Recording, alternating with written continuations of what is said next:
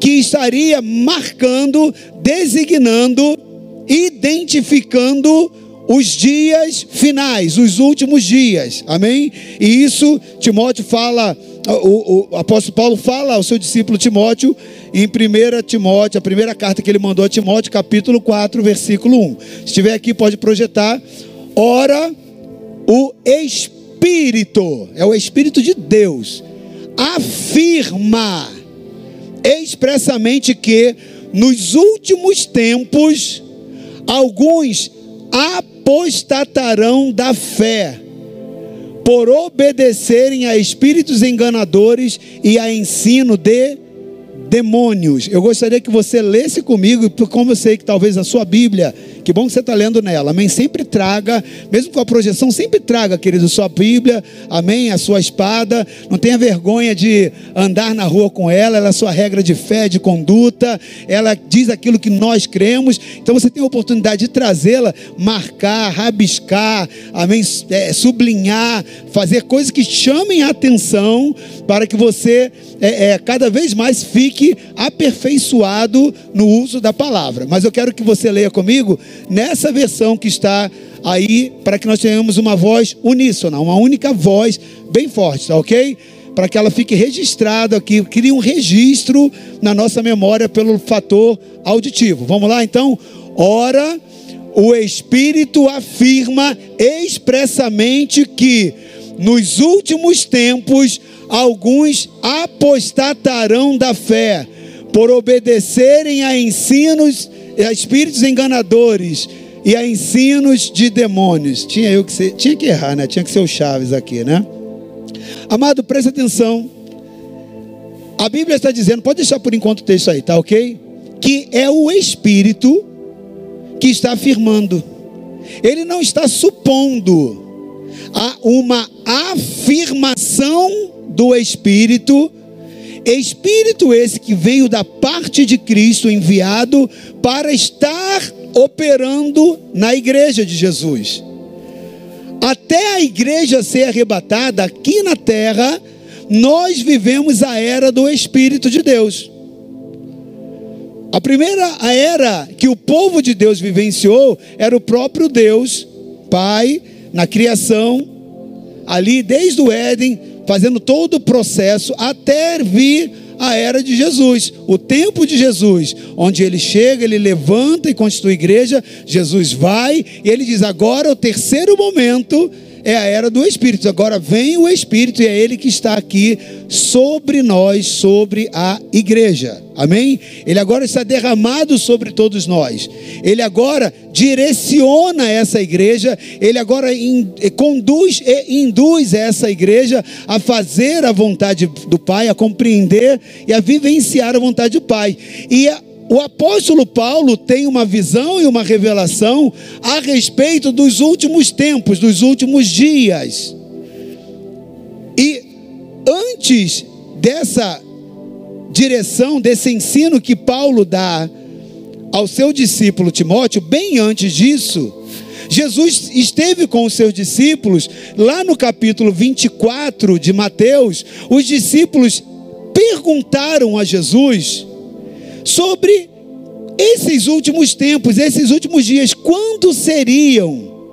E Jesus, nós vamos ler isso no texto daqui a pouquinho. Jesus dá uma indicação de que não compete e não competiria a homem algum saber o dia, nem a hora, nem o tempo. Mas Jesus, ele deu sinais que indicariam esse momento. E esses sinais, todos eles vieram acontecendo de uma forma sistemática, ok? Mas não totalitária ao longo da história. Quando você pega a história do cristianismo, desde Jesus até agora, alguns desses sinais aconteceram em épocas e em períodos distintos. Mas somente nós, que estamos vivendo agora nesse século, nós que estamos vivendo nesse período como igreja, temos em conjunto operando todos esses sinais ao mesmo tempo. E isso é um dos maiores indicativos é um dos maiores sinais indicadores de que nós realmente somos a igreja desse último tempo. Nós vamos entrar daqui a pouquinho, Mateus 24, 3 a 14, para você entender esses sinais. Eu tinha uma linha do tempo para te mostrar, mostrando o que aconteceu de cada um desses sinais prescritos por Jesus ao longo do tempo. Mas, quando nós entramos, eu, eu não vou fazer isso para não ficar uma ministração longa. Mas quando nós entramos, querido, nessa última década, essa última década, ela finalizou, ok? É, é, é um, um período inaugurou uma nova um, um novo período de acontecimentos onde simultaneamente todos, literalmente todos esses sinais acompanham e estão explanados, estão visíveis, estão noticiados para todos os cantos, em todas as pessoas. Só não vê e não compreende a palavra quem não quer ou quem está muito desligado, porque até o mais desligado consegue compreender que a narrativa bíblica se cumpre nessa era. Então, isso é para te informar que nós estamos vivendo esses tempos em que o Espírito expressamente ele afirma né, que esses últimos tempos, esses últimos dias, a marca que estaria operacionalizada seria a apostasia, o abandono da fé. Ok? Bom, então antes de eu entrar para falar contigo sobre apostasia, para que você saia daqui atento, essa palavra é para você sair daqui alerta, é para você sair daqui vigilante, é para você sair daqui muito atento aos sinais, sabe por quê? Porque a apostasia ela nunca chega assim para você, não se assusta não, tá? Ha! Só apostasia e vim te pegar. Não. A apostasia, ela é um processo progressivo e ela, na maioria das vezes, é sorrateira. E talvez você esteja vivenciando ataques à apostasia e nem esteja percebendo. Porque esse espírito ele vem de uma forma muito camuflada. E ele vem trazendo em você posições, posturas que você vai aceitando. Eu tinha um mestre, né, na época de, da minha formação pastoral, junto com com a Guta, né? A gente lá atrás, muito, tem muitos anos atrás, né? E eu lembro que quando a gente estava em processo de, de formação, ele tinha duas coisas que ele falava, ele tinha lá no, no, no gabinete dele, né? Do bispo, ele tinha debaixo da mesa a foto de um sapo. E eu lembro que depois de a gente passar tempo de, de estudo, de trabalho, de, de, de muito de, de capacitação, né? E quando a gente fez a, o processo de conclusão, agora chegava a época da ordenação, né? a gente era bem novo e chegou a época da ordenação pastoral. Eu lembro que ele convidou a gente para lá para o gabinete, né? E ele pediu, ó, senta aqui. E eu sempre vi aquela foto de um sapo debaixo, debaixo do, da mesa, né? Do vidro, né? Eu nunca tinha entendido por aquilo. Até pensar assim, acho que esse bicho é meio feiticeiro. Tem a foto do. Mas ele falou assim, ali era uma sala de pastores, né? Sentavam todos os pastores, sentavam ali no conselho. E ele falou assim, rapaz, é, você vai, você, chegou o seu tempo da ordenação e tal. E eu quero te falar sobre essa foto aqui, porque todos os pastores que hoje são ordenados aqui, nós éramos da nossa formação foi dentro da, da igreja metodista, né? Ele falou assim, todos os pastores que sentaram aqui e que um dia estiveram aqui ouviram o que você vai ouvir. Duas coisas que você vai ouvir. Primeira coisa, que, que pastor tem que saber engolir sapo. Então você está vendo isso aqui? Rapaz, você tem que saber que até o final do teu ministério você tem muito sapo para engolir, tá ok? Primeiro ensinamento. E o segundo, para te lembrar da estratégia do diabo. O diabo na vida de um pastor, assim como na vida de qualquer crente, ele nunca vai te empurrar num caldeirão quente. Mas sabe como é a forma mais, mais certeira de um sapo morrer? Ele entrar na água morna, aquela água dali, liga-se o fogo na panela, ele fica ali confortavelmente na água morna e aquela água vai aumentando o grau, vai aumentando a temperatura, vai aumentando a temperatura. Quando menos o sapo espera, ele morre assado. Teve um momento que o, o, a temperatura corporal dele, ok, ele não consegue suportar e ele começa a ser cozido. E essa é a estratégia de Satanás na vida de um pastor, e eu, eu traduzo né, o que ele falou para a vida de um crente. De modo geral, o diabo nunca chega assim, ah, eu sou o diabo, vem aqui para te matar, roubar, destruir. Porque se ele fizer isso com você, ainda mais consagrado do jeito que você é, atento do jeito que você é, você vai falar, sai capeta, sai satanás, está repreendido, e vai dar né, um rabo de arraia, vai dar um golpe nele. Amém? Você vai repreendê-lo. Então o diabo ele não vai fazer isso com você, porque ele sabe que você está ligado, que você está atento. Agora, o diabo ele cria um cenário onde você se adequa, se amolda e trata como comum aquilo que é incomum pela palavra de Deus. Trata como normal aquilo que Deus diz que não é normal. Aquilo que vem de contra aquilo que o Espírito Santo expressamente avisa. Então, querido, preste atenção, a apostasia, ela nunca chega assim, ó, eu sou a apostasia e vim te pegar, não. Ela é tal qual essa figura do sapo que entra ali na água morna e fala: Uau, que água gostosa, né? Águas quentes, está parecendo aquele, aqueles resorts que tem, né? Aquelas águas termais, gostoso, que beleza, né? Tá friozinho, mas aqui tá quentinho. E aí você gosta, e aí você se acomoda, e aí você se sente ali confortável, você se sente envolvido. Mas o caldeirão do inferno tem fogo, ok? E essa temperatura vai aumentando, aumentando. E você sempre acha que aguenta um pouquinho mais. Você começa a flertar com o pecado. Você começa a flertar com as situações que a Bíblia condena. Às vezes não as praticando, mas as, a, a, de uma certa forma as adulando, as permitindo, ou deixando elas bem pertinho, ainda que não tocando, mas ela está sempre acessível. E aí, quando você menos espera, o engodo de Satanás já está formado. E aí agora você está difícil de sair daquele lugar, porque aquilo dali agora começa a te queimar e aquilo dali começa a trazer morte para a sua vida.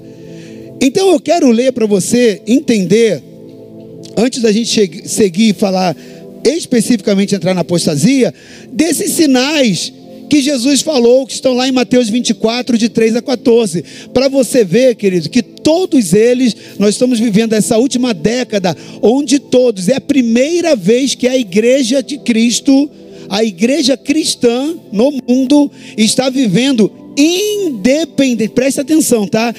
Independente da região onde mora mas ela está sendo afetada direta ou indiretamente por todos esses sinais.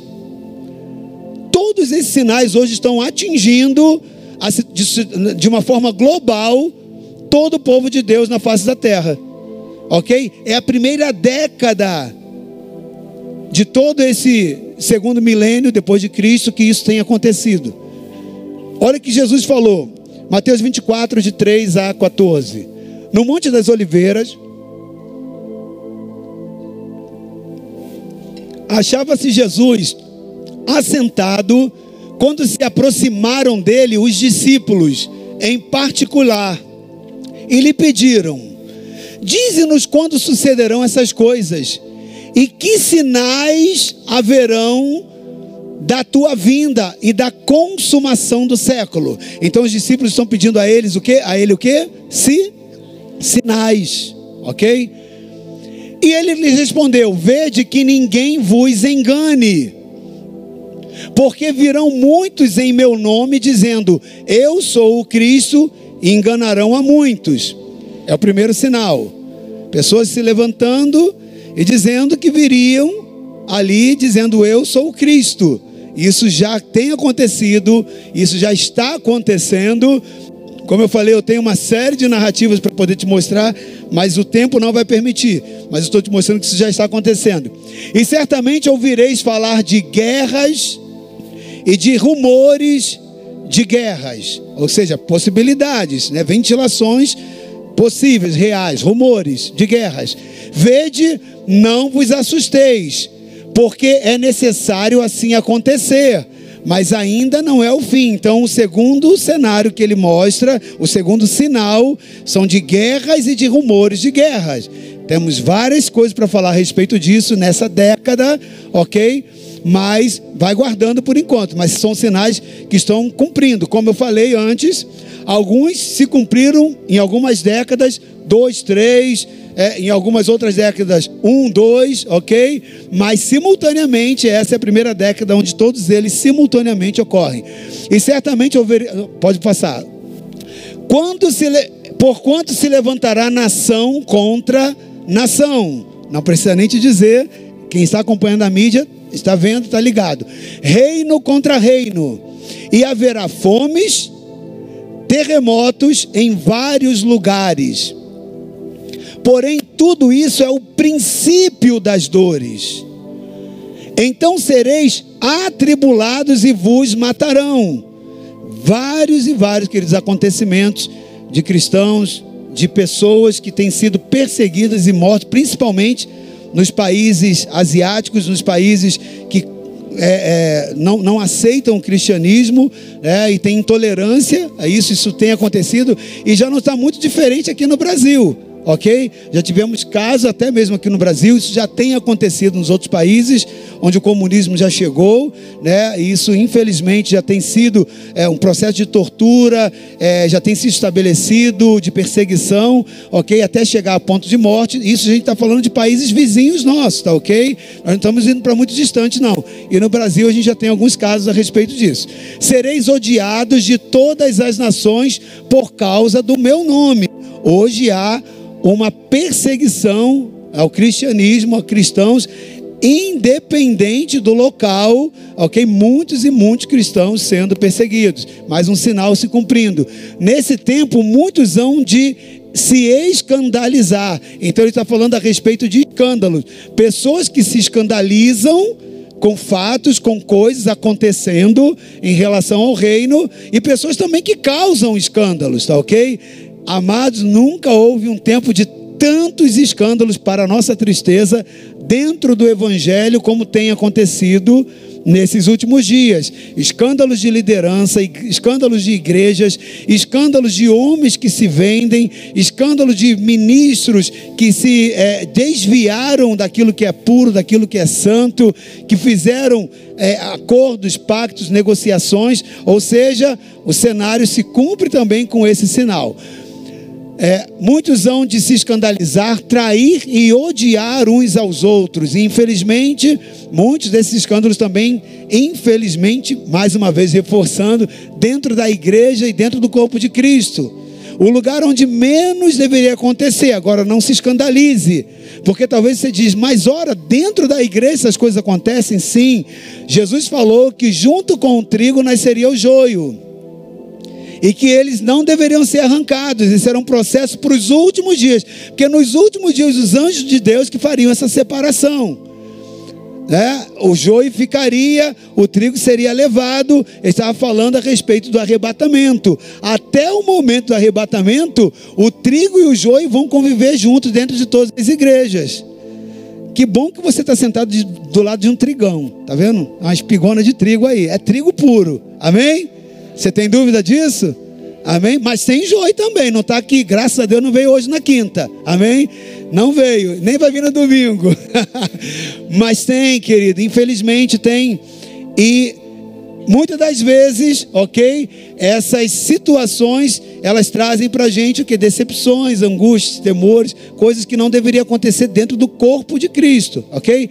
Levantar-se-ão muitos falsos profetas e enganarão a muitos. Eu posso dizer que essa palavra tem se cumprido, infelizmente, também, do grau mais baixo dos profetas ao grau mais alto daquilo que a gente pode considerar um profeta, ok? Nós estamos falando tanto na situação é, é, de, de, de ambientes locais, ambientes pequenos, pequenos grupos, amém, onde se levantam profetas, mas também grandes é, é, pessoas que são renomadas e reconhecidas como profetas. Mais um sinal que se cumpre, ok? E por se multiplicar a iniquidade, guarde isso agora por se multiplicar a iniquidade, o amor se esfriará de quase todos. Querido, sabe o que é quase todos? Pensa no todo. O quase todo é uma parcela muito pequena da qual você faz parte. Amém? é só porque tem eu e você que é quase todos, mas quando você olha para a totalidade, a Bíblia está dizendo que o amor, isso é muito triste, querido, mas é uma marca muito importante de você entender, porque ela tem ligação muito direta com a palavra de hoje, a apostasia. E por se multiplicar a iniquidade, o amor se esfriará de quase todos. Aquele, porém, que perseverar até o fim, será salvo. Tem perseverador aqui? Homem e mulher perseverante, amém? Amém, glória a Deus. E será pregado este evangelho do reino por todo mundo, para testemunho a todas as nações. Então virá o fim. A era da internet, ela existe uma, uma um quadrante. Quem já ouviu falar na janela 1040 aqui? É um grupo de povos que tinham dificuldade de acesso ao Evangelho. Lugares que a igreja é perseguida, lugares onde o cristianismo é totalmente banido, é impossível de entrar. É impossível de se propagar a fé nesses lugares. Era até 10 anos atrás. Então, de 10 anos para cá, através do aperfeiçoamento da tecnologia, através da, da, da, do alargamento das possibilidades, e, por, e porque quase todas as nações, mesmo os povos mais remotos hoje, eles precisam da tecnologia para estarem conectados ao mundo. Ainda que com todas as formas de bloqueio, mas a divulgação, a, a, a, a rede né, da internet, ela projeta todas as pessoas a obterem todos os níveis de conhecimento. Por mais restrição que se possa tentar um país fazer, mas ainda assim há sempre uma forma de perfurar e o conhecimento ser difundido. Então, esse é um dos sinais mais evidentes, onde ele conclui o que Jesus fala de todos os sinais, para testemunho de todas as nações onde o evangelho seria anunciado, essa década agora faz isso. Hoje não existe mais povos que desconhecem o evangelho, a não ser uma pequena parte ainda de lugares onde a internet não chegou. O que não quer dizer que esses povos não estejam sendo alcançados mas o que significa que o trabalho que era quase intransponível, impossível, principalmente nos, nos países da janela 1040, agora aquele grande problema, ele hoje se dirimiu. Hoje, o acesso à informação, ao conhecimento do Evangelho, ele praticamente é, é, ampliou todas as possibilidades para acesso, mesmo nos lugares mais remotos. Então, querido, como eu disse a você, todos os sinais que Jesus disse a respeito dos últimos dias, volta o texto lá agora em 1 Timóteo 4,1. Todos os sinais dos últimos dias que Jesus mencionou, nessa década se cumpre. E você foi escolhido para viver exatamente nela. Você é o crente que está vivendo nela. Você é a igreja que está operante nela.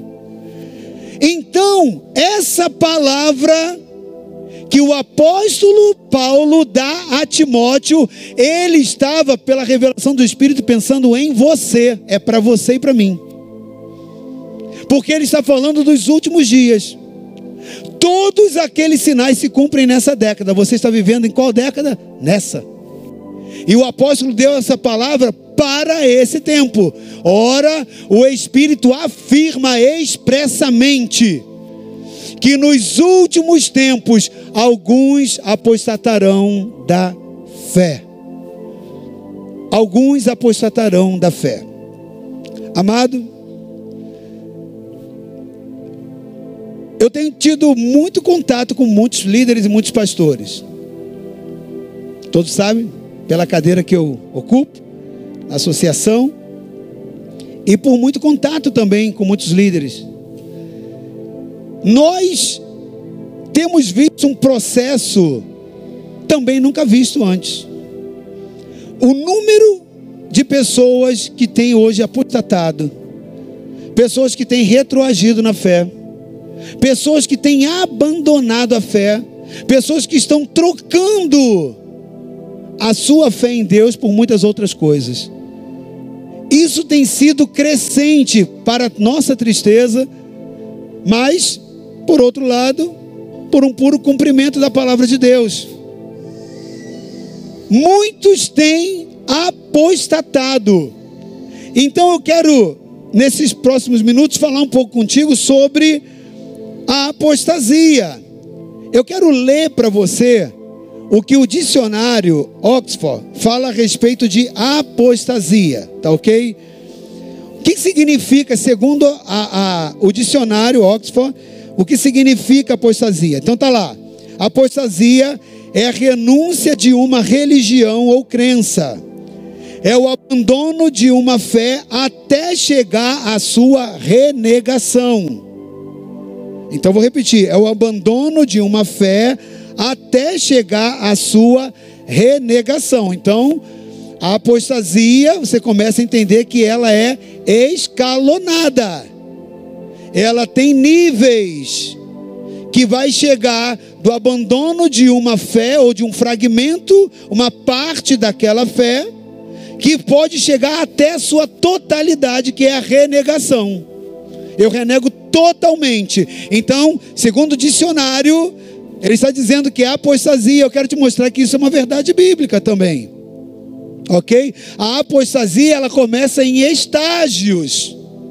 Que começa na sua fé com o abandono de algumas crenças, chegando até a sua totalidade, que é a renegação. É quando você nega totalmente. Continua o dicionário dizendo que é a quebra de votos. O que é apostasia? Quebra de votos. A quebra de votos, eu poderia dizer que ela é uma das nuances desse abandono progressivo da fé.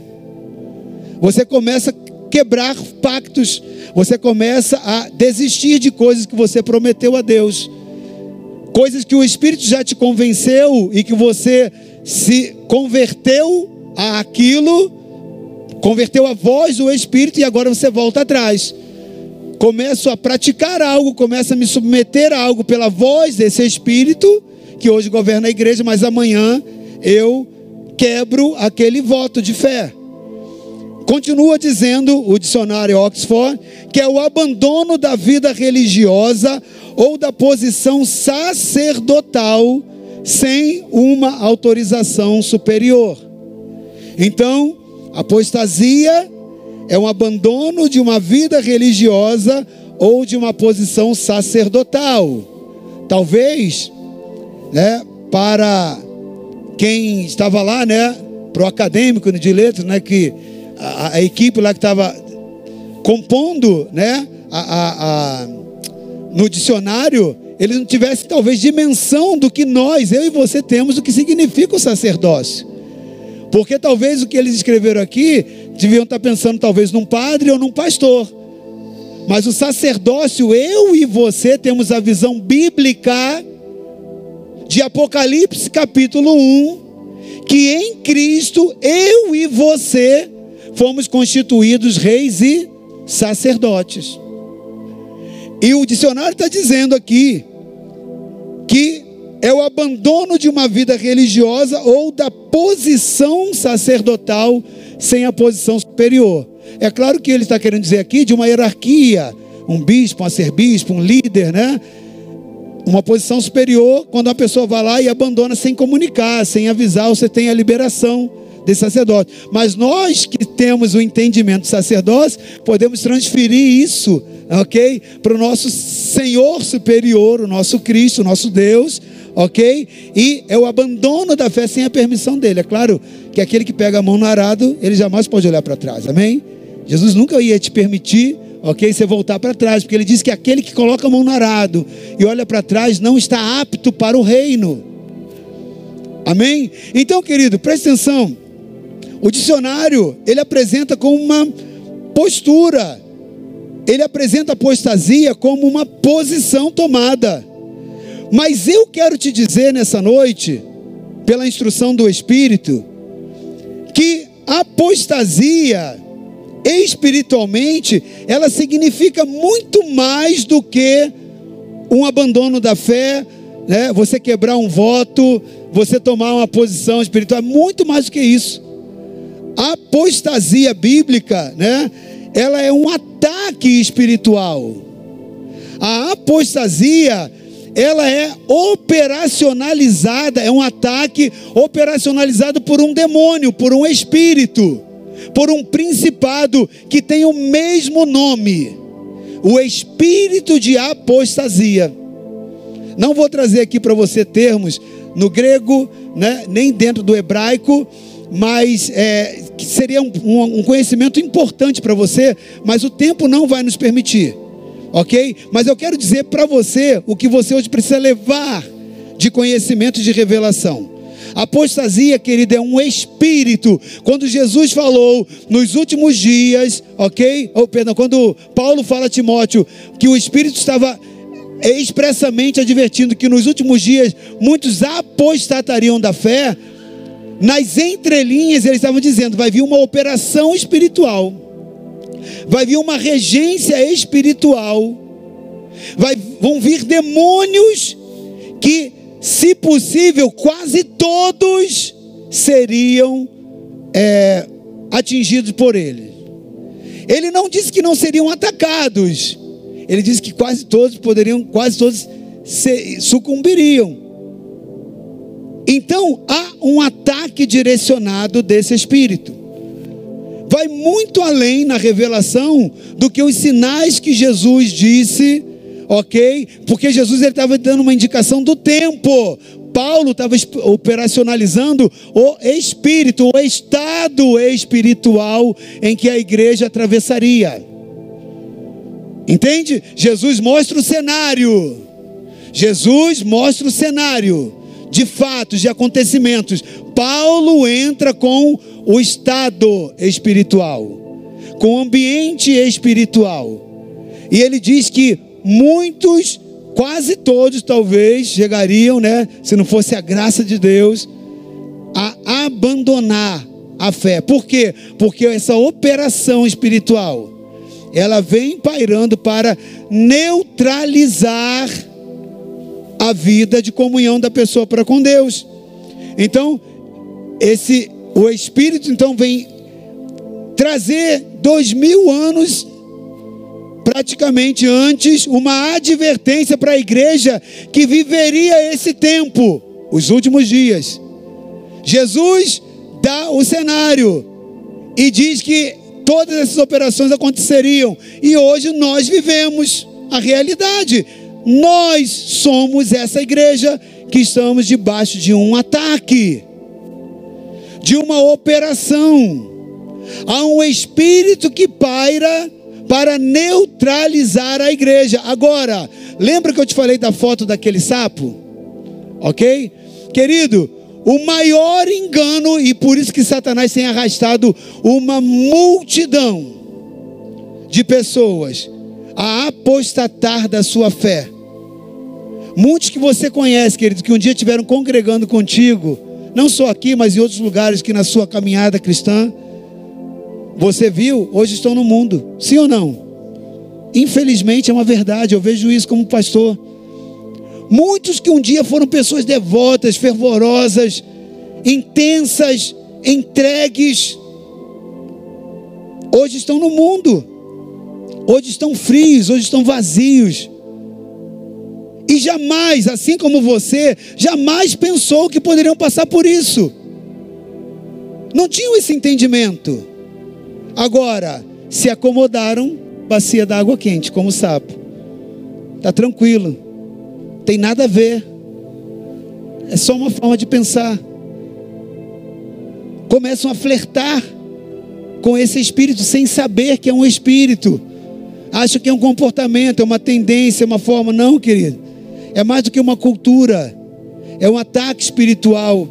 E nós precisamos estar discernindo esse tempo, porque expressamente o Espírito nos afirmou que alguns apostatariam dessa fé, dando ouvidos a enganos, espíritos que trariam enganos. Há muitos ensinos há muitas opiniões compartilhadas que você acha que é só uma opinião do seu companheiro, não é. É o espírito de apostasia que está ali. São espíritos enganadores. Está ali, ó. Por obedecerem a espíritos de engano. Às vezes você está conversando com uma pessoa lá no seu local de trabalho, ele está numa regência. Às vezes ele nem sabe. O coitado nem sabe, a coitada nem sabe. Mas ele está debaixo de um domínio, de uma regência. E aí ele começa a conversar e trazer para você forma dele pensar. Aquilo dali vem um ataque na sua fé. E aí você começa a questionar: será que é isso mesmo? Será que de alguma forma ele não tem razão? Consegue entender? E aí você começa a entrar dentro de um racional. E se você não tiver uma vida muito cheia do Espírito Santo, querido, você cai. A sua fé começa a ser minada. Os seus votos começam a ser quebrados é, as suas posições de crença e naquilo que você defende, naquilo que você acredita veemente, começa a ser negociado. E essa temperatura dessa água começa a aumentar. Até fazer com que você viva aquilo que talvez você hoje, quando eu te perguntei, você conhece muitos que um dia tiveram na casa de Deus, fervorosos, e hoje estão no mundo, né? Você falou sim? Pois é. Eles passaram dessa forma. E é o que o Espírito está nos fazendo nessa noite, é nos advertir. Porque Jesus falou que essas coisas aconteceriam, né? E enganariam a muitas pessoas. Enganariam muitos, queridos. Então há um espírito de enganadores. O apóstolo Paulo também fala sobre isso. Espíritos enganadores. Um espírito enganador, querido, ele nunca vem te falar assim: ah, eu sou um espírito que vem te contar uma mentira. Como eu já te falei, você vai repreendê-lo, você vai rejeitá-lo. Então o que, ele vai fazer? Ele vai trazer uma mentira junto com uma verdade, ele vai misturar fatos, conhecimentos, informações. E aí você traz aquilo e concebe no seu coração. Querido, nunca foi tão importante para a igreja como nessa era, nesses últimos dias, nessa, nesse, nessa década que a igreja está enfrentando a igreja ser cheia do Espírito Santo. Querido, você precisa muito do Espírito Santo. Não só para você ter os dons, para usar os dons e se beneficiar dos dons, porque os dons são para isso mesmo. São para nos abençoar, são para edificar a igreja, são para proteger a igreja. Querido, mas é para você se prevenir. É para você se resguardar. É para você não cair. Você precisa de mais do Espírito Santo, uma vida cheia do Espírito Santo. E vida cheia do Espírito Santo, querido, você só consegue com tempo com Deus, com intimidade com Deus, busca da palavra, busca de santidade, jejum, oração, ceia, presença na casa de Deus. Sabe, querido, lugar, ambiente de fé, ambientes proféticos, está conectado com a voz profética. Porque esse ataque desses espíritos são sorrateiros e também ensinos de demônios. O diabo nunca vai chegar assim, ó, oh, eu sou um demônio e vim te ensinar isso. Se ele fizer isso, você vai repreender, sai para trás, Satanás. Mas como que um espírito pode trazer um ensino? Ele vai usar cultura, ele vai usar influência, ele vai usar mídia, ele vai usar diversas formas. Querido, nós precisamos estar alerta. Nós precisamos estar disperso. Aqui mesmo na igreja local, nós temos uma igreja com uma característica: muitos novos convertidos, graças a Deus, e que cresça cada vez mais o número de novas pessoas na fé. É comum você ver isso no meio de um povo né, de, de, de um certo nível de maturidade. Ah, eu estou fraco, eu não estou me sentindo bem. Então essas coisas acontecem quando você tem uma igreja com pessoas novas da fé. Mas hoje você faz alguns trabalhos com algumas pessoas e tem identificado algumas ausências de pessoas que já estão um tempo na caminhada e que vem dizendo: Ah, eu estou meio desmotivado, eu estou meio né, é, me sentindo um pouco desanimado, estou desalentado. Ah, ora por mim, ah, eu vou voltar, ah, está acontecendo isso. Amado, nós precisamos discernir o tempo. Sabe qual é a pior guerra que você tem a enfrentar? É aquela que você não conhece seu adversário, nem sabe qual é a arma que ele usa. Você vai ser atingido, você vai ser, com certeza, atingido, você vai ser morto. Você não vai per permanecer. Agora preste atenção: apostasia, dada no texto, falado por Paulo, pelo apóstolo Paulo, é um ataque espiritual. É um principado, o espírito de apostasia, conhecido pelo próprio nome. Esse espírito de apostasia, ele vem para trazer, fazer com que você, tudo aquilo que o dicionário Oxford, ok? É, se você for lá no Michaelis, é muito parecido, não, não alterou muito, por isso que eu fiquei com, a, com, com Oxford, né? ok? É, tudo isso, esse espírito age. Então eu vou ler de novo para você o significado que o dicionário deu, começa a fazer uma analogia com esse espírito de apostasia sobre a igreja. E quantas vezes talvez você já não foi provocado por esse espírito, confrontado por esse espírito. Olha o que o dicionário diz: é a renúncia de uma religião ou crença, é o abandono de uma fé até chegar ao estágio da renegação, é uma quebra de votos, é um abandono da vida religiosa ou da posição sacerdotal sem autorização superior. Agora eu quero falar para você, querido, já que nós compreendemos que a apostasia é um espírito e que nós somos a igreja, esse espírito atacaria a igreja dos últimos tempos. E você já entendeu que você é a igreja dos últimos tempos? Ou seja, você está lutando contra esse espírito, querendo ou não, acreditando ou não, gostando ou não, estando preparado ou não, isso é um fato. Você está numa guerra e esse espírito quer te destruir. Ele está liberado dentro dessa década, segundo a palavra profética do apóstolo Paulo, na revelação, a palavra de sabedoria essa é uma palavra de sabedoria que o Espírito trouxe ao apóstolo Paulo e que ele diz, falando sobre aquilo que aconteceria lá na frente. Ok? Alguns chamariam de revelação, mas é a, o dom é palavra de sabedoria. Então, Paulo escreve a Timóteo usando o dom da palavra da sabedoria, dizendo o seguinte: Timóteo, é para você, mas isso é para o registro daqueles que vão vivenciar lá na frente. Que nos últimos dias a operação vai ser do espírito de apostasia. Versão Marcos, tá ok? A apostasia que vai operar, o espírito de apostasia que vai vir sobre o povo. Agora, como que age? Como que opera esse demônio na vida de um crente? Como eu já te falei, querido, lembra da figura do sapo? Não é imediato. Apostasia é uma operação sutil esse espírito opera de forma sutil. Na maioria das vezes, o espírito de apostasia opera de uma forma velada, para que você não identifique, para que você não perceba, para que a sua fé comece a ser minada, para que as suas bases, as suas colunas de fé sejam comprometidas. E uma vez a base comprometida, toda a edificação desmorona. Ela não tem sustentação. Então o espírito de apostasia, ele vem com propostas sutis, gradativas, pequenos votos sendo quebrados, pequenas quebras, pequenas orações, compromissos feitos com Deus, abandonados agora, já não, já, já sendo negligenciados já não estão mais cuidado. Ele, ele vem tirando você da postura de cultivador.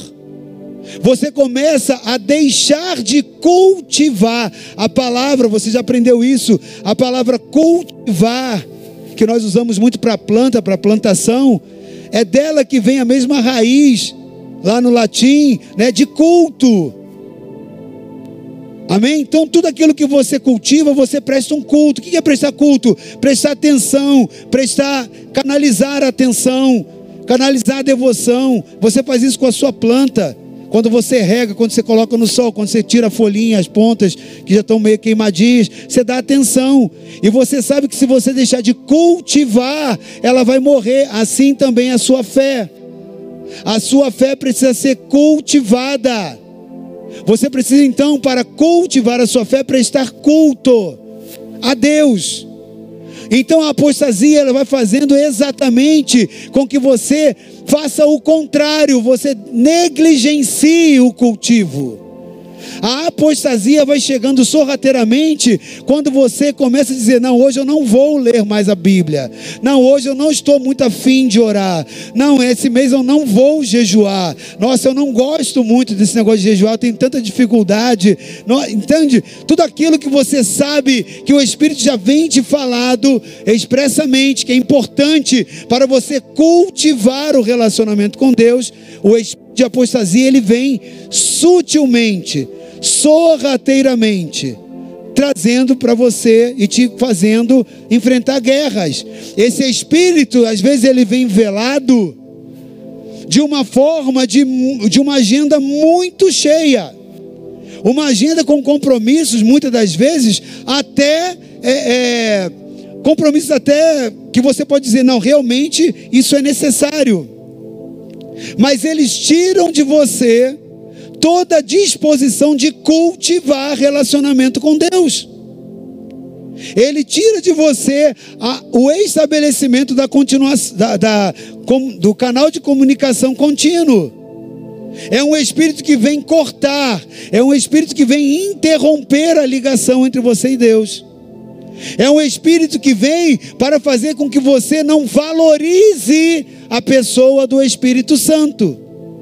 O Espírito Santo passa a ser para você não o agente principal da era da igreja aqui na terra, porque ele o é.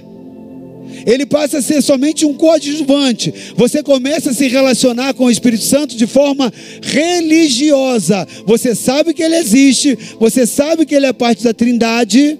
Você até pode conhecer a respeito dele doutrinariamente, mas você não se relaciona com ele.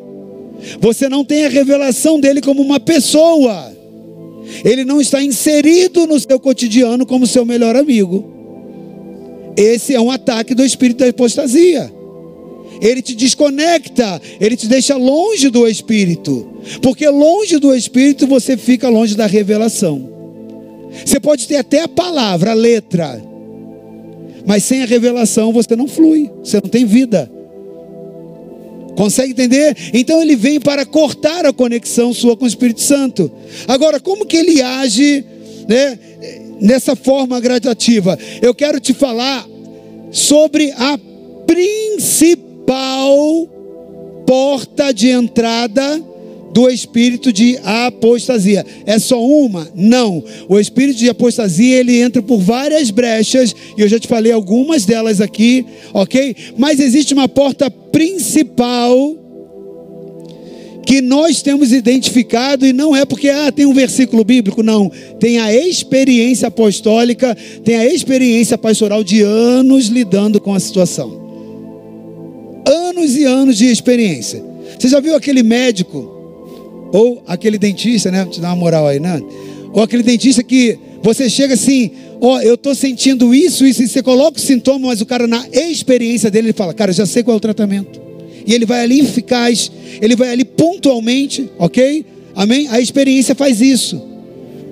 Então o que eu vou falar para você, querido, que aqui é por voz de experiência, mas não somente no conhecimento humano, é por uma experiência bíblica são por acompanhamentos e, e, discipulados bíblicos, são por advertências bíblicas, são por conceitos bíblicos, ainda que não exista um versículo em si, mas na múltipla, né, nas múltiplas oportunidades de experiência você consegue encontrar. A principal porta de entrada é o desânimo, ou duplo ânimo, ou ânimo dobre.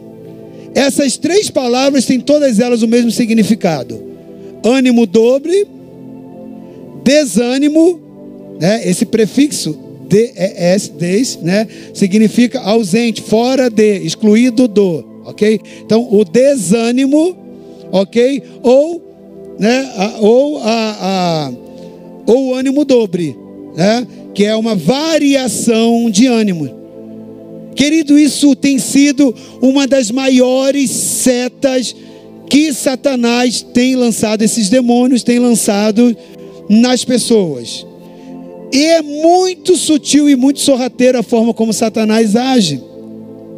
Porque lembra das demais portas que eu te falei, ah, hoje eu não estou muito afim de ler a Bíblia, hoje eu não. Lembra que eu já tinha te dado várias dicas sobre portas de entrada, né, as brechinhas de entrada? Pois é, todas elas, quando você vai identificar por experiência no atendimento, ou visitando uma pessoa que está fraca na fé, ou visitando um crente que está um pouco debilitado, ou aquela pessoa que às vezes está ausente, ou aquela pessoa que realmente rasgou tudo e foi para o mundo, né, como diz aí um ditado popular, pisou, botou o pé na jaca né, e, e caiu mesmo no mundão. Todas as vezes que você vai ver qualquer uma dessas situações que envolvem falta de ânimo, pra, é, não querer estar na igreja, ou vergonha por causa de consequência de um pecado que tomou, uma posição errada, ou qualquer uma outra coisa, sempre você vai ver que a origem disso esteve liga, teve ligada direta, na maioria das vezes, e algumas pequenas vezes indiretamente, a desânimo, duplo ânimo ou ânimo dobre. Esse é o primeiro passo dessa operação que Timóteo advertiu dos últimos dias. Ah, eu estou desanimado. Ah, eu não estou com vontade de. Ah, eu estou com muitas agendas, muitos compromissos e tantas outras coisas. O que, que acontece com o ânimo dobro? Como é que ele vai chegando na sua vida? Como eu falei, Satanás é muito sorrateiro. Ele nunca vai te jogar dentro de um pecado, mas ele te faz pequenas propostas. Às vezes ele te dá uma, uma vou dar um exemplo. Às vezes ele te dá uma agenda extremamente ocupada no domingo, quando a palavra diz que você não deve deixar a sua congregação, que você não pode se ausentar do ajuntamento dos santos, que você deve lembrar, está lá nos mandamentos, lembra-te do dia do sábado, que é o nosso domingo, para o santificar. Seis dias trabalharás, mas o sétimo dia é o dia do Senhor. Não fareis nenhuma obra, nem você, nem teu servo, nem seu boi, nada, nada, nada. Entende? Mas que você deve estar na presença do Senhor. Talvez você ganhe uma agenda que você fale assim, poxa, mas eu estou fazendo isso, eu tive uma semana muito corrida, muito atribulada, e eu só tenho domingo para limpar a casa, eu só tenho domingo para fazer esse negócio. Olha, eu tenho um trabalho para entregar. E aí você usa isso como justificativa. Em alguns momentos elas são até verdadeiras, vírgula. Mas quando você para para olhar, isso esbarra numa palavrinha que na verdade é um comportamento chamado prioridade. Prioridade. Porque muitas das vezes esse espírito, como eu falei, ele vem muito sutil. E às vezes você acredita nisso daí, por isso que o apóstolo Paulo, ele diz que nós precisamos ter uma mente renovada, Romanos capítulo 12. Nós precisamos ter muito cuidado, querido, com a mentira do diabo que nós tratamos como verdade. São os sofismas. O que é o sofisma? É uma mentira que você trata como uma verdade e você atribui para você como uma verdade. E você acredita nela, você até ensina, você a defende. Você cria aquela mentira para você como verdade e toma ela como verdade para você. E cria dali uma redoma de proteção para defender aquela sua ideia, pautado em suas verdades, mas ela é uma verdade dentro da sua ótica, que não é a verdade plena, absoluta. Então, voltando para esse exemplo, eu estou dando só um exemplo para você. Como que é sutil, como é sorrateiro. Quando você diz, ah, eu tenho que fazer isso no domingo, porque em outro dia eu não tenho como fazer. E realmente, quando você chega no domingo, só o domingo que encaixaria isso. Mas quando você para para olhar a semana, e você vê que você teve tempo, que você foi àquela festinha, você vê que no outro dia, você até poderia ir, mas você preferiu ficar uma horinha a mais na academia, naquele treino, ou se não, você acabou estando naquele churrasquinho e tudo mais. Não que essas coisas sejam erradas, querido. Não são erradas. Por isso que eu digo que esse ataque da apostasia nos últimos dias, ele é terrível. Por isso que você não consegue entender quando a Bíblia diz: se possível, enganariam a todos. Porque a gente começa a olhar achando que é o contrário, que é só uma minoria que é atacada, não é, querido? Você pode estar sendo um apóstolo, estar sentado aqui agora. e religiosamente se sentir muito convertido, mas está apostatando, está operacionalizando em apostasia, abandonando a fé, abandonando a fé, quebrando votos, se desviando do caminho da verdade, dos ensinos, dos preceitos. Talvez ser cumpridor da maioria dos ensinos bíblicos, mas não de todos. E esse início, ele já demonstra um nível de, de, de, de apostasia. E que se você não cuidar, esse primeiro passo vai te chamar, te levar a outro, como diz, né, como diz o salmista, um abismo chama outro abismo. E é crescente. Porque é assim, é igual a figura do sapo, vai aumentando, o calor vai aumentando e você não vai percebendo. Então, a porta de entrada vem muitas das vezes o desânimo, o ânimo dobre. Eu já ministrei a respeito disso, eu não vou me aprofundar a respeito. Recentemente, né, falei tanto no encontro como também uma das palavras aqui a respeito disso. Tiago capítulo 1, lá no versículo, se eu não me engano, 4 e 5, diz que o homem de ânimo dobre, ele é inconstante em todos os seus caminhos. Não pense tal homem que receberá algum favor do Senhor. Aí você está aqui no culto da vitória, sete semanas por um propósito. Esse culto nós abrimos para estimular a sua fé, para te, te fazer ensinar, não é barganhar com Deus, mas que nosso Deus, Ele aceita votos. A Bíblia diz quando você tiver que fazer um voto, vote, mas não faça um voto de tolo. Colocam como propósito. Então você faz sete semanas por uma busca. É pecado? Não. É bíblico. Você votar, fazer um voto ao Senhor, você vê vários homens de Deus, mulheres de Deus que fizeram na palavra. Ana, né, Samuel, tantos outros, né, pessoas que fizeram é, votos. Davi fez votos a Deus. Salomão também faz votos a Deus. Nós podemos fazer votos a Deus. Não existe nenhum erro. Se estabelecer com Deus uma aliança, um pacto sobre algo Agora, querido, preste atenção. Quando você quebra pequenos votos, pequenos acordos, você começa a dar entrada à apostasia, você começa a colocar o pé no início do processo da apostasia. Essa água começa a ficar mais quente, mais quente, vai ficando gradativo. Então, Tiago, ele diz lá no capítulo 1 que o homem de ânimo dobre, ele é inconstante em todos os seus caminhos. E não pense esse homem que receberá algum favor do Senhor. Aí sabe o que você faz? Você vai ali e faz um voto com Deus. Ou você faz uma oração a Deus e pede algo. Talvez você tá, até a orar sobre algo que ele te prometeu, ou na palavra, ou através de uma voz profética. Aí você começa a orar, e as circunstâncias começam às vezes a mostrar o contrário. Porque toda vez que Deus nunca vai te colocar em nenhuma posição sem antes te provar. Deus nunca vai fazer chegar para você uma promessa na sua mão sem antes experimentar o seu coração. Deus falou assim para Israel: Israel, eu vou te levar para a terra prometida, terra que mana leite e mel. Mas levou ele para o caminho ao deserto. Aí quando você chega lá na palavra, lá em Levítico, esse mesmo Deus que prometeu que daria uma terra para eles, terra que mana leite e mel, ele falou: Olha, Israel, ei, eu te levei pelo caminho do deserto, e ali eu te deixei ter fome, eu te deixei, né, padecer necessidade, porque eu já vi muita gente pregando que ali foi só maná e água que Deus ia abrindo. Não, houve momentos que Deus experimentou o povo e deixou ter fome. E ele diz, está lá na palavra, eu fiz isso por duas coisas. Primeiro, para sondar e saber o que está no seu coração. O que está no seu coração quando é provado? Porque quando tudo vai bem, é muito bom crer em Deus. É muito dizer, ah, Deus é meu Deus, né? eu tenho fé. Mas e quando diz o contrário? Quando diz, quando tudo é desfavorável? Então, qual é o seu relacionamento com Deus? É por aquilo que Ele tem na mão para te conceder? ou se aquilo que você pede ele diz não, porque quando você faz uma oração a Deus, Deus tem três formas de te responder. A primeira forma é dizer sim, a gente fica feliz com isso, né? A gente, a gente cria uma imagem de Deus, de um Deus que só diz sim.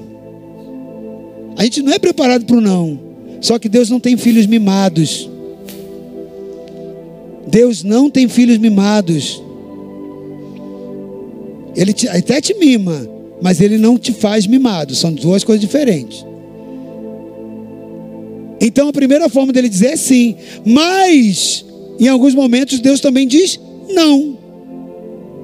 Por quê? Não sei. Porque quem conheceu a mente do nosso Senhor, ou quem foi seu conselheiro, né? Quem primeiro deu a ele, pra, né? Querido, Deus também diz não, e não é não. Você pode chorar, pode espernear, pode não concordar, não gostar, mas esse Deus é sempre amor, até o não dele sempre teve um propósito de te abençoar e abençoar aqueles a quem você ama. Sabe por quê? Às vezes a gente não consegue compreender o não de Deus, e isso gera desânimo em nós, porque o não de Deus traz desânimo. E hoje estou falando sobre apostasia. E quando Deus nos diz não, pode ter certeza, para algo que você quer que Deus te diga sim, e Deus te diz não, tenha certeza absoluta, o espírito de apostasia vai te visitar. Sempre. Esse espírito ele é sutil. Você ora e pede a Deus, e você crê que ele vai dizer sim, e ele diz não. Esse espírito vai se apresentar depois você vai ser experimentado. E outra coisa que Deus responde é: então a primeira coisa sim, a outra não, a outra coisa que ele diz é sim, mas não agora, espera. Então a terceira coisa é espera. Deus às vezes responde dizendo: espera. E aí você precisa não desanimar, mas esperar confiantemente no Senhor. E ele se inclinou para mim, né? vai se inclinar e vai me ouvir quando eu clamar pelo socorro. Então, o espera é espera, é ser paciente, é você ser experimentado na paciência. Então, quando Deus leva o povo, prometeu a terra da promessa, ele diz lá no finalzinho de Levítico: Ei Israel, eu te levei pelo caminho do deserto e te deixei passar fome e sede. Por duas coisas. Primeiro, para experimentar e saber o que estava no seu coração. Você nunca será estabelecido numa promessa de Deus sem antes você ser experimentado no seu coração. Isso não tem a ver com igreja, com líder, com pastor, tem, é uma relação direta do teu Criador e você. O que te prometeu e você que recebeu a promessa. Então ele diz: Eu te conduzi e te deixei padecer fome e sede por dois motivos. Primeiro, para saber o que está no seu coração, e segundo, para que você pudesse saber que não é só de pão que viverá o homem, mas de toda palavra que sai da boca de Deus. Às vezes a gente quer crer em Deus, quer se relacionar com Deus e aumentar a nossa fé, quando vem o pão, quando desce o maná. Mas Deus deixa de ser Deus para você quando o pão não vem? Há momentos que o pão vai faltar, querido. Porque Deus vai experimentar seu coração. E não é porque ele te odeia. Não existe quem vá ser aprovado que não seja primeiro provado. O problema todo é que nós queremos aprovação sem provação. Não existe. Não existe aprovação sem provação.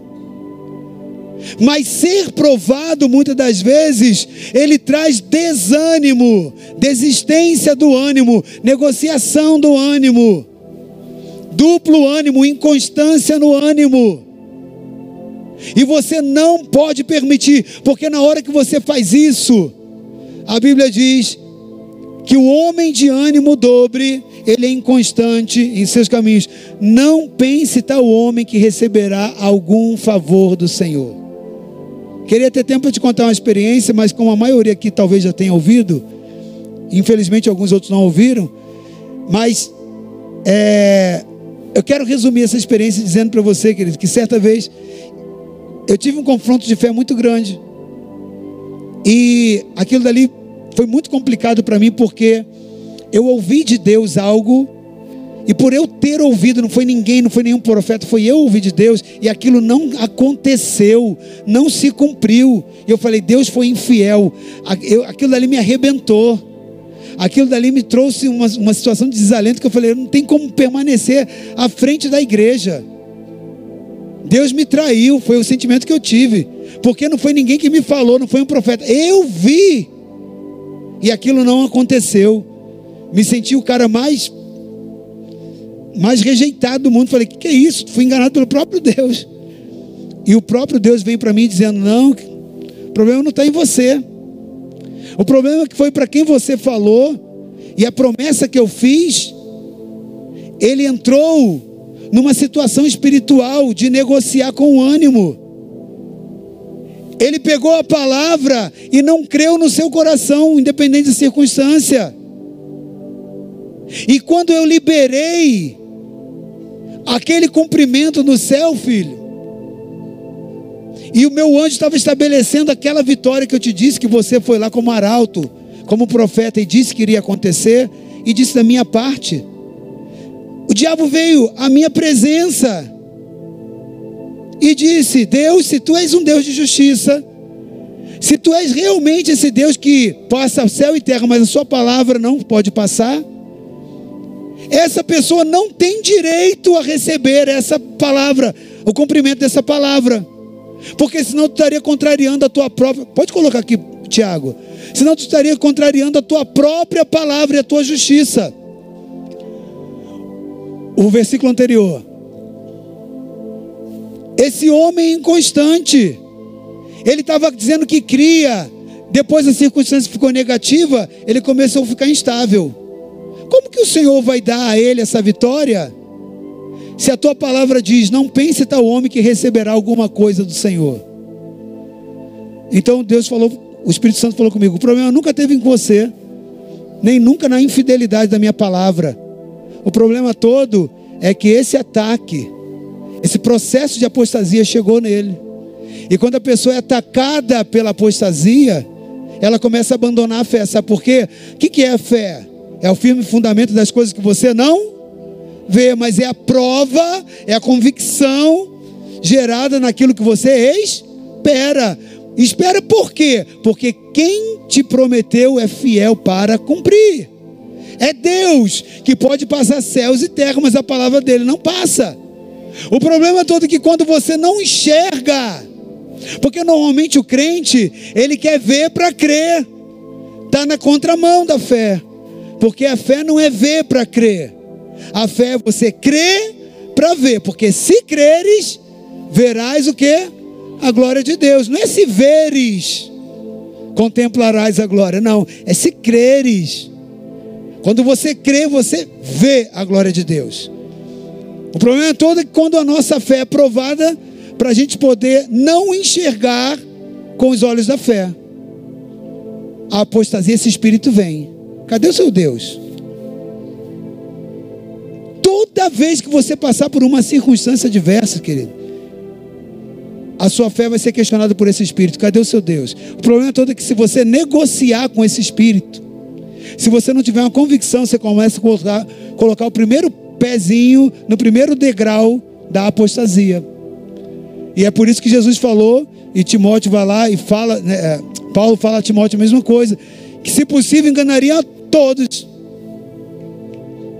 Porque você está dentro de um ataque que você, às vezes, não, não sabe que está sendo atacado. E talvez agora mesmo, sentado aí, você está vivendo assim, chateado, triste, desanimado e está sendo atacado pelo espírito de apostasia. Só que um abismo chama outro. Aí desanimado você não vai ler a palavra. Sem ler a palavra você não tem força. Você não tem força para orar. Aí você já desiste do GC, a célula, né? Você já desiste de, ah, a igreja é muito longe. Você começa a entrar os argumentos. Ah, tal situação, não, é muito difícil. Ah, eu tenho muita coisa para fazer. Querido, é uma advertência a você. E por fim, Queria falar algumas outras coisas, mas eu quero ir para o finalzinho, que eu quero orar com você e ungir você. Amém? Amém? Vamos terminar essa reunião orando. Mas o próximo passo é que não para aí. Não para aí, querido. Coloca lá a palavra que Jesus falou, Mateus 24, lá no versículo 12. Mateus 24, 12. Não para no desânimo, não, querido. Apostasia é um espírito. Quando você, como que, quando o caldo começa a engrossar? Quando que a porca começa a torcer o rabo? quando que o negócio começa a ficar complicado? Você vai entender agora. O desânimo é o primeiro passo. A instabilidade da sua fé, do seu ânimo, é a porta de entrada. É um espírito que abre portas, ele abre alas. Mas o maior problema não é ele que te destrói totalmente. Ele abre o espaço para o espírito que vai vir destruir você. Jesus falou a respeito desse espírito. Ele diz que nesses últimos dias, que por se multiplicar a iniquidade, e preste atenção, preste atenção, duplo ânimo é iniquidade. Duplo ânimo, desânimo, ânimo dobre é iniquidade. O que, que é iniquidade? É um pecado. Pecado é o que? Definição rápida: errar o alvo. Qual é o alvo de Deus? Santidade. Que você viva uma vida íntegra segundo a palavra, padrões de Deus. Quando você desvia, erra esse alvo, e você repete o desvio desse alvo, e você repete, você acostuma e traz aquele erro como sendo uma rotina de vida. O nome desse processo se chama iniquidade. Então, o duplo ânimo, quando você não recebe o favor de Deus, é porque ele é um pecado. Por isso que antes de Josué, você pega o capítulo 1 de Josué, antes de Josué pegar a liderança do povo de Israel em substituição e continuidade ao processo de Moisés, o capítulo 1 é o tempo todo Esforça-te, tem bom ânimo, não pares, não desanime, o Senhor é contigo e tal. E vem todo aquele bombeio, aquela, aquela, aquele bombear de ânimo. Por quê? Porque se Josué negociasse com ânimo, ele tinha muitas adversidades pela frente, querido. Ele tinha os anaquins, ele tinha é, é, os eteus, eveus, jebuseus, perizeus, ele tinha uma série de povos ainda para derrubar muitos gigantes. Deus nunca prometeu, Ele prometeu a, a, a, terra prometida, mas Ele nunca prometeu que não teriam gigantes. E nem Ele mandou um raio do céu para tuzicar, para queimar, torrar todos os gigantes. E tem poder para isso? Tem. Mas Ele diz: vai lá você, guerreia no meu nome. Seja valente, ser forte. Eu serei contigo, eu vou estar contigo na batalha. É o que Deus está te dizendo hoje. Ele nunca te prometeu, ele te deu promessas, te deu promessas, mas ele nunca disse que você não teria que enfrentar os gigantes. Você vai ter gigante para enfrentar. Agora, se você negocia o seu ânimo diante disso, você começa a entrar em iniquidade. E aí o que acontece? Jesus falou: e por se multiplicar, por crescer, por avolumar, por progredir, por expandir. Lembra da escada? Como eu falei para você, a, a, o desânimo ele é progressivo, ou perdão, a apostasia é progressiva. Então, por se multiplicar a apostasia, né? Então, ali por se multiplicar a iniquidade, o amor de muitos esfriará. Tem sido terrível isso, querido. O amor se esfriando. A gente vê hoje pessoas dentro do seu casamento dizendo: Ah, já não amo mais. Pessoas dentro do seu ministério dizendo: Ah, já não é mais a mesma coisa. Pessoas, né, de modo geral, o amor em todas as áreas que você imaginar. O amor é, é, é por aquilo que Deus vocacionou. O amor pela obra de Deus. O amor pelo reino o amor pelas coisas que se faz ao Senhor, o amor nos relacionamentos familiares, de modo geral, querido. Qual o problema? O problema todo que o desânimo, o duplo ânimo, ele abre um, um, uma porta para um novo espírito chegar. Essa frieza, pode deixar o versículo, por favor. Essa frieza que Jesus está dizendo, que o amor esfriará, ele está falando que é uma outra operação espiritual o espírito de frieza entra. E o problema todo é que quando o espírito de frieza entra, você diz que o amor acabou. Ah, já não estou mais naquela igreja porque Ah, o amor já acabou. Ah, eu não quero mais aquele pastor porque já acabou. Um dia eu amei intensamente, mas agora você começa a olhar as falhas, os defeitos e tudo mais. Ah, agora é, eu tinha um chamado, mas o amor acabou. Ah, o amor acabou no meu relacionamento. Eu era apaixonado por ele, apaixonado por ela, mas agora o amor acabou. Querido, presta atenção. A Bíblia diz lá em 1 Coríntios, versículo 3, lá no capítulo 13: o amor jamais acaba. Toda vez que você diz, ah, o amor acabou, é mentira do diabo, porque você está dizendo que a palavra de Deus está mentindo. Se a Bíblia afirma que o amor jamais acaba, ele não acaba. Ué, mas pastor, mas eu não estou sentindo mais amor, eu já não tenho mais aquela vontade, eu já não tenho mais aquela. Eu não estou falando só de relacionamento, querido, eu estou falando de tudo que possa envolver amor. Talvez o amor já acabou, você pode dizer, no seu ministério, no seu chamado, na sua vocação, tantas outras coisas. Pensa no amor de forma múltipla. E aí, a Bíblia diz: o amor jamais acaba. Se ele não acaba, por que, que eu já não estou mais sentindo? A Bíblia diz que o amor não acaba, mas ele esfria. Ele esfria. Agora preste atenção: frieza, esfriamento é ausência de fogo. E qual é o fogo que tem que arder no coração da igreja? O Espírito Santo. Por isso que eu comecei essa ministração dizendo que nunca foi tão importante para a igreja como hoje, a igreja dessa década, ter a presença e o fogo do Espírito Santo queimando no seu coração.